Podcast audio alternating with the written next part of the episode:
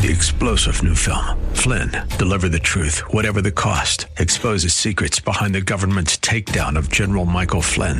Flynn knew what the intel world had been up to. He ordered the first audit of the use of contractors. This set off alarm bells. He told the truth. He was the most dangerous person for Donald Trump to hire. They had to get rid of Flynn. Flynn, deliver the truth, whatever the cost. Available now. Watch it today. Go to salemnow.com. Salemnow.com.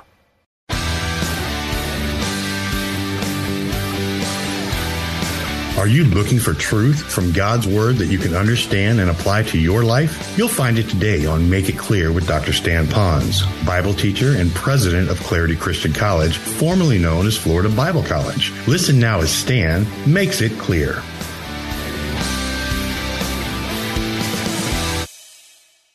We are launching a brand new series today, and I'm very excited about the series that the Lord has laid on my heart. It's a series on leadership. Probably the most requested themes that I'm asked to speak on in my career, at least in the last 10 years, has been on the subject of leadership. In fact, uh, I'm speaking again this summer to the Awana people on leadership. I've done this so many different places. And yet, when I think about being asked to speak on this, it is not because I'm some great leader. I'm, I'm really not. In fact, for me to speak on this subject is more born out of my inadequacies than my adequacies. My sense of feeling like as a leader, there is so much I don't know, and yet I know the importance of good godly leadership, and therefore I need to go back to the book to learn how to do it. So I immerse myself in this uh, throughout the year. Not only this, but this, because I know that it's involving other people's lives. But often when I speak on leadership, I often like to go to Matthew when it talks about whosoever is chief among you, let him be your servant. So most of my themes around surround biblical servant leadership. And it's biblical and it's right to do that. But I have never, this is the very first time in my entire years of speaking that I've ever spoken on a message or a series completely on becoming a leader like Jesus. There are a lot of great material that's out there, a lot of material, books and blogs and stuff. And at the end of this series, I'll provide you with the ones that have impacted my life that you might want to go further because we can't cover it all. But I really want to go back to the greatest leader that ever is, not was, but is, is the Lord Jesus Christ. Now, we're going to do it through a, a few weeks. Not going to cover the entire life of Christ, but I'm going to pick and choose, cherry pick out of the life of Christ, leadership principles in his life. Perhaps if you've been in Christianity for a long time, you've had messages on Christ as the Messiah, or Christ as the servant, or Christ as the Lord, or Christ as a teacher. But how many messages or series have you really heard on Jesus Christ and what it means to be a Christ like leader? Now, I know you might be thinking, why would I speak on that? Because so many of you might be even retired and you have passed the mantle of leadership to another generation. But maybe it would be good for us to open this up again because I really believe leadership could be reduced almost too simplified, but could be reduced to the word influence. If you would take a, a, moment and just look around at this big crowd that we have here, you can just glance around and you'll notice that every one of us are here today, and where we are here today as a result of leadership in our life. Someone has done something in our life to impact us. Now, some of us might be thinking how much further we would have been in life today if we had better leaders or influencers in our life. And some of us are maybe grateful that we are where we are today because we've had those people in our life. But my desire is to help you with these principles so that you can be the leader that you could be. Now, for you young people that are here, I'm going to ask you to come fully alert to these messages because it's to you I mostly want to speak today because you are the emerging leaders. You are the next generation leaders.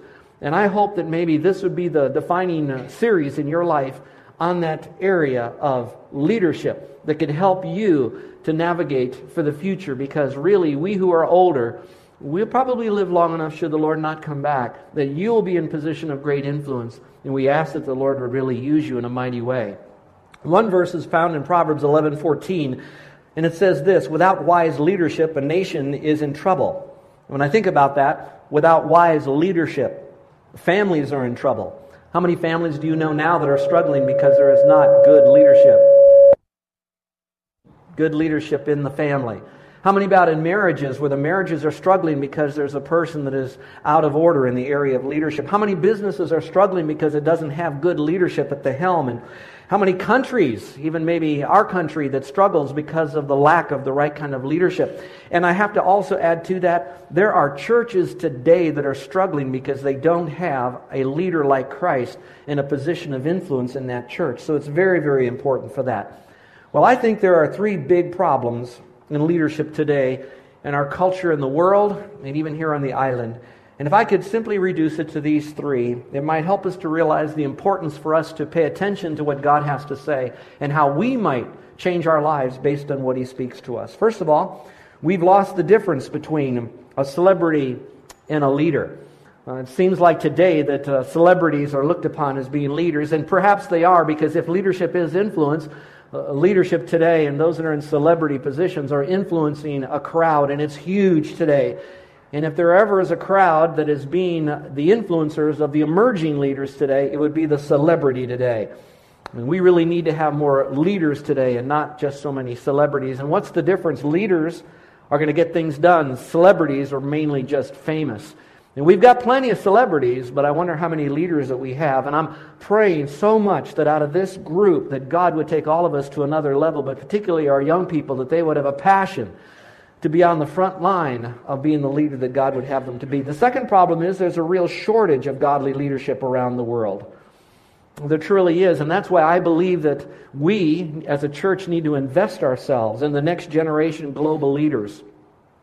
I'm so honored to pastor a church with so many family members that are wanting their young people to grow up to be godly leaders, that they work very hard at that. And I do want to tell you how important that is and to stay the course and to help them to be that. But at the same time, I'm asking God that we might even take it to another level. What can we do as a church to provide a center that kids could come where they could be trained in leadership principles? Now, we're not talking about everything you can get from the world on leadership, but from biblical principles to show the difference of what good godly leadership is. I wonder how many parents have their kids take music lessons so they can become a better musician, or maybe take some sports lessons when they go to athletic camps to learn how to be a better athlete, and maybe take some classes on computer technology so they can do better computer. And that's all important, and I, am not saying not to do that. But I'm saying sometimes we just say, well, if I go to church and I go to Sunday school and I learn biblical principles about the Bible, I'll automatically become a leader. I believe that while we will focus some special training in these other areas, that we ought to be able to come together and provide designated training from the Bible on how to equip people to really be influencers of others in areas of leadership. Where is that being done? What classes are being taught on this now? Now, it doesn't mean that that's all that they need to learn, but there needs to be how do you take the word and put it into an area based on my giftedness, based on my personality, based on my shape?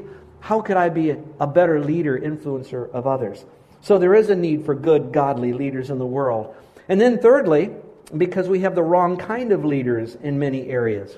We spoke about that a moment ago, but we do have sometimes the wrong leaders in media, the wrong leaders in government, the wrong leaders in sports and entertainment and business, and even in education. And again, there are good people, but they're not equipped well to be leaders, but are in positions of influence in churches as well. Now, for those of you that are hearing that, let me just pause and say that is not a veiled message thinking that our church has a leadership vacuum in our areas of the wrong guys in leadership. Our guys are learning and wanting to be all that they can be, but we always want to be more than we can be. And perhaps they have the same spirit, hopefully, that I'm having, and that is that I need to know and how to do better. Now, if you know this, I think most of you will agree that every believer is to be a leader. every believer is to be a leader. Now, let me pause on that because some of you might think, well, that means every believer is supposed to have a title and have followers. Not necessarily. What I mean by that is, since the Bible tells us that we're to be used of the Lord to lead people to Christ, that we're a leader. We're to lead people on their journey to spiritual maturity. We're a leader. We're to guide our families in biblical principles so they'll grow up to be fully obedient worshipers of God. So we're leaders. So every one of us have been earmarked by God, if we're a believer, to be a leader. And so there are great things to do on holiness. But now, what are the practical things that we could learn from the Lord's life to do that? Well, you can see I hardly have enough time to unpack this message, but I'd like to take the seven foundational principles that I've gained from the life of Christ and give you four today and three next week on this. And I'll give you more weeks following, but for right now, I wanted to give you some foundational principles and where we might begin. So let's go to principle number one. The first one is identification. And so we have to ask ourselves the question Do I know who I am? And if you're writing that down, if that's an identification, who am I? You might change that just a bit and also ask it this way Not only who am I, but whose am I? In other words, I need to know who I am, the way God made me, but I also have to know who owns me. Who do I belong to? Because once I understand that, it'll certainly help me through the pipeline of information and strength that we sung about today about who we are and whose we are to be the leader that God would have us to be. If you look at these passages that I've given to you, I've taken snippets, but it's all wrapped up around Christ identifying who he was. He said, I am the light of the world. I am the Son of God. I am the way. I am the truth. I am the life. I am the bread of life. And yea, he could simply say, I am. So he knew who he was. And so we celebrate with that. But at the same time, because I am a partaker of his divine nature and Christ lives in me, the hope of glory, I belong to him so I can know who I am as well. I am a blood bought, born again believer in Jesus Christ who now is my Lord, and He is the one who has given me a purpose for living, and my job is to influence as many as I can and making Him famous throughout the world. So I know who I am. And that's what we need to ask ourselves who are we? A secular writer by the name of Warren Bennis, who's a USC professor, has written dozens of books. And he says one of the very foundational principles to begin with in leadership is what they call self awareness. Before we can really add to our, our lifestyle of leadership principles, we have to understand how am I hardwired and who am I and whose am I and how important that is. And that means also knowing what are we strong in and celebrate our strengths. And if they're genuine, authentic strengths, then we know that those strengths didn't come from us because whatever good they are, they're what God made in us. But at the same time, to have a balanced self image to realize where are our weaknesses and I like what Mels Carbonell says. He refers to them not so much as weaknesses that can maybe make us feel guilty, but look at them as uniquenesses that might need to be developed and improved. And so we need to know where are we?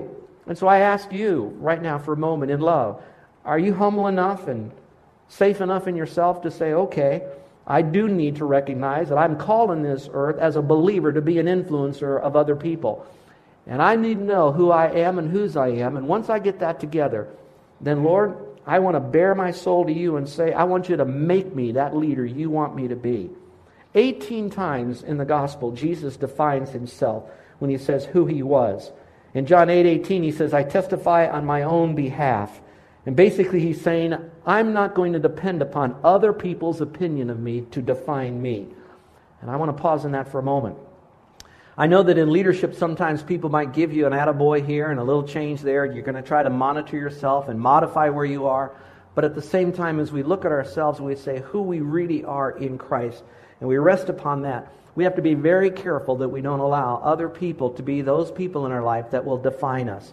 And you're going to see why in just a moment. There are three traps that we can fall into if we do not know who we are and how God made us. I want you to write these down because I think that all of us sometimes have uh, fallen into this trap, and some of you might be there.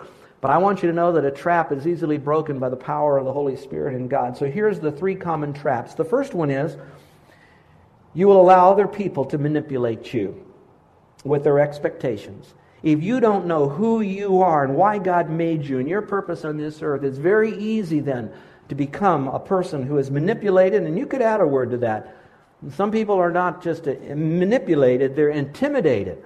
They are forced into a position or a personality style of something and someone that they're really not. And simply said, if you don't know who you are and whose you are, other people will help put you into that position. And I have to tell you how important it is for you to really realize why God made you, how He made you, for what purpose He's made you, and then to get into that zone and use it to bring glory to the Lord by adding value to others. So the first trap is people will manipulate you. They will put you in a position that you're in that you don't want to be in. And if you don't mind, let me speak maybe from the pastoral role, not our team as much, but it's the pastoral role.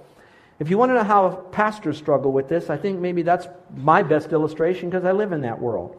Here we are as pastors wanting to glorify the Lord, and we know that He wants us to live a holy life and He wants us to add value to other people, but there's still decisions we have to make.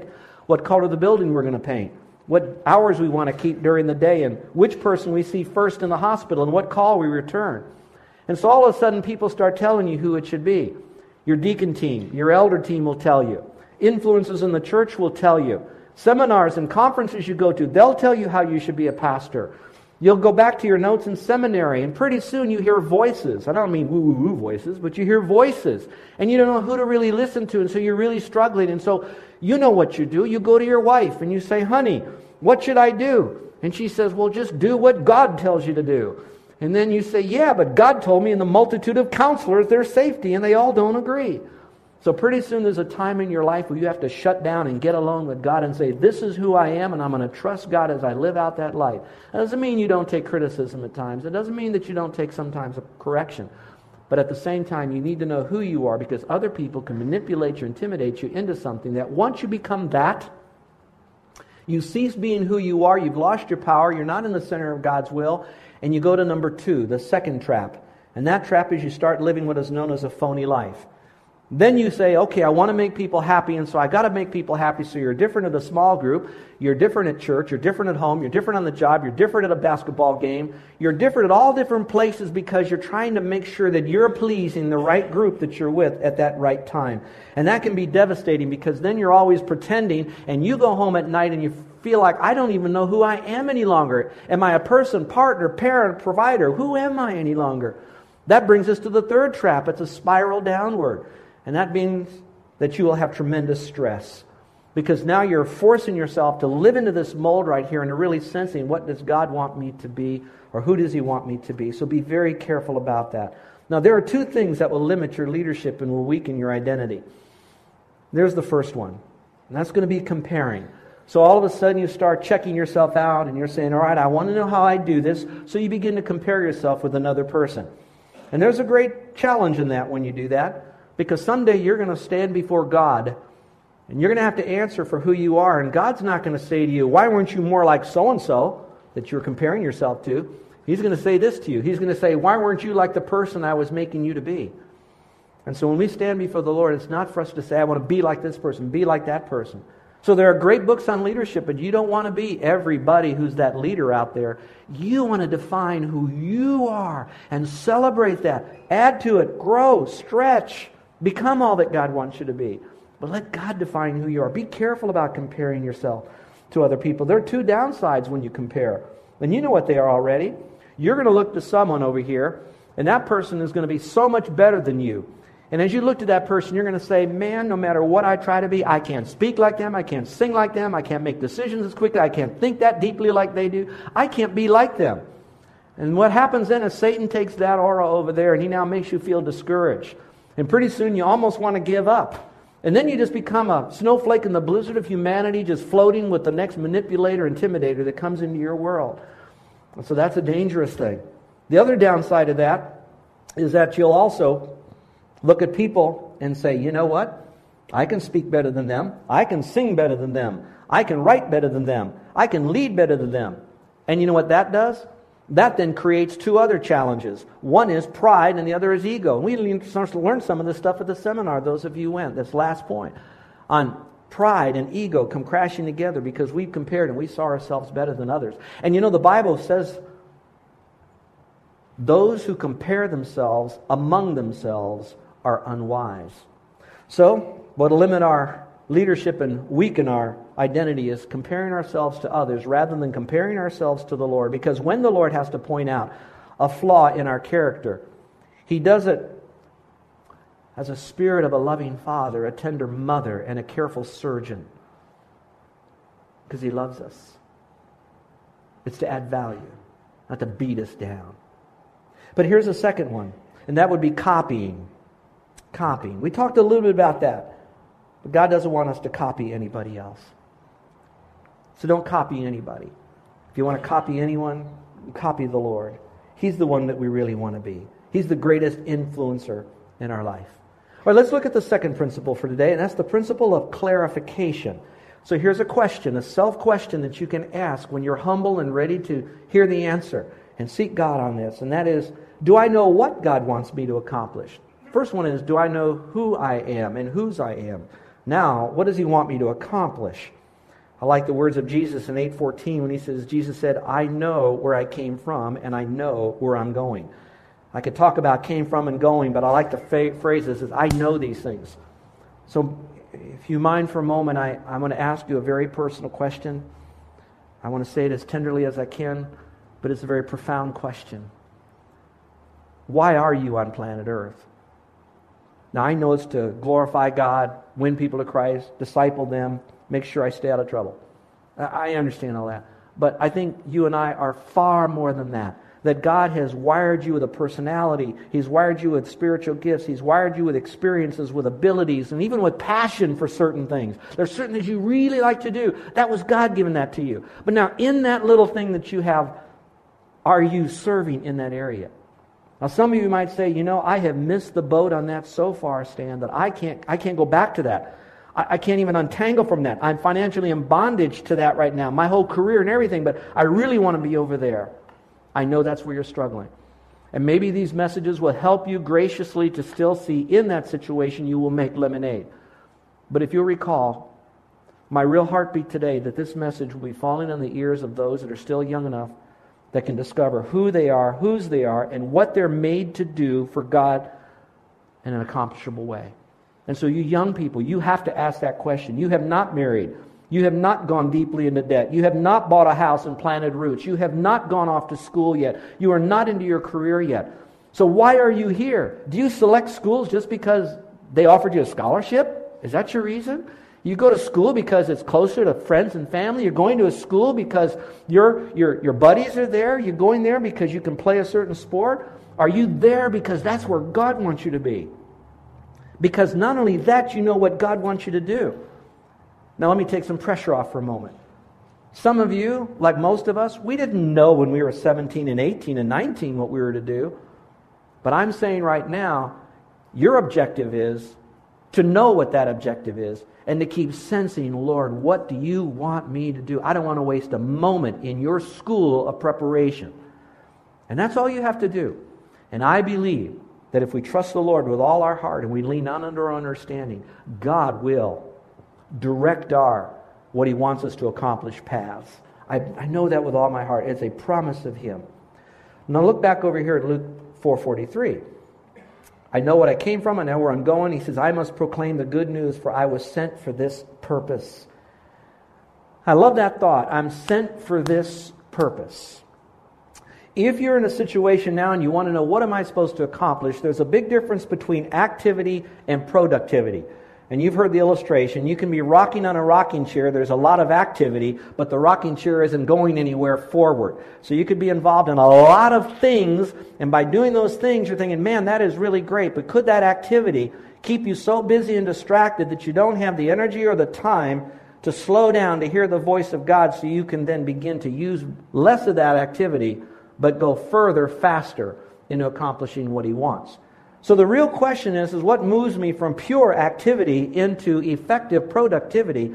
One of those keys is the concept of purpose. What's the purpose? What am I doing? What value am I gaining and, and giving out of this, what I'm doing right now, for the bigger picture, what God has called for my life? For some of us, it might mean just for this season, and that season could be, you name the time, to get alone with God and find out who am I, whose am I, and what does He want me to accomplish right now for my future as a leader. Jesus says, I must finish what He's asked me to do. I pray that we'll do that. I want to be busy about my Father's business. Going back to the life of Christ for a moment, does anybody know what the first words of Christ were recorded as being said in the Bible? Do you know what his first words were? And then do you know what was in the last little bit of his last words before he, you know, died and resurrected? What, what, what were the bookends of his life? And, and you know what? I, I, know he resurrected, so I, you know I believe in that. Yeah, all right, okay, let's go back to this. So I look at those and I say, I would like those to be the bookends of my life. And maybe my life is 60, I'm starting now. Your life could be 16 in starting now. But if you want to say the beginning of my life of purpose, then maybe your words would be this the same words of Christ that are recorded. Not the first words he ever spoke, but the first words that were recorded was this. You ready? I must be about my Father's business. Would that be the bookend of your, as a Christian, dedicating your life to the Lord? I must be about my Father's business. And what is my Father's business that He wants me in which to participate? All right, discover that, live it no matter the cost. Then, what do you think the last words were? You all know this. Near in the very end, what the last bit of words? It's three words. It is what? Finished. And so maybe the bookend of our life will be I want to do my Father's business. And when I'm done, I want to be able to say, one more day, one more hour, one more meeting, one more event.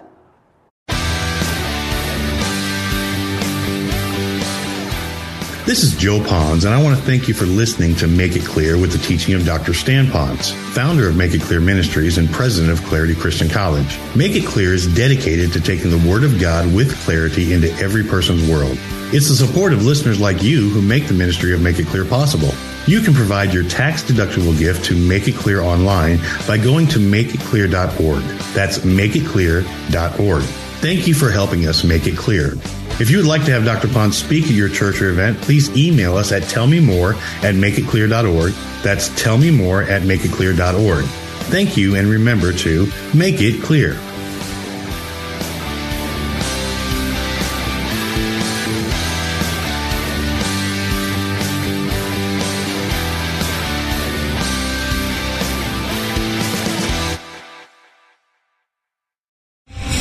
Star general Michael J. Flynn, head of the Pentagon Intelligence Agency, knew all the government's dirty secrets. He was one of the most respected generals in the military. Flynn knew what the intel world had been up to. He understood its funding. He ordered the first audit of the use of contractors. This set off alarm bells. The explosive new documentary, Flynn, Deliver the Truth, Whatever the Cost, uncovers the facts behind this scandal. Flynn told the truth. He was the most dangerous person for Donald Trump to hire. I find out the worst enemy that I'm going to face in my life is right here in America. They took my assessment and they wanted me to change it. And I was like, I'm not changing it. They had to get rid of Flynn. With in depth interviews, archival footage, and never before seen personal records of the man behind the headlines. I just felt like I was drowning. Flynn, Deliver the Truth, Whatever the Cost. Available now. Watch it today. Go to salemnow.com. Salemnow.com.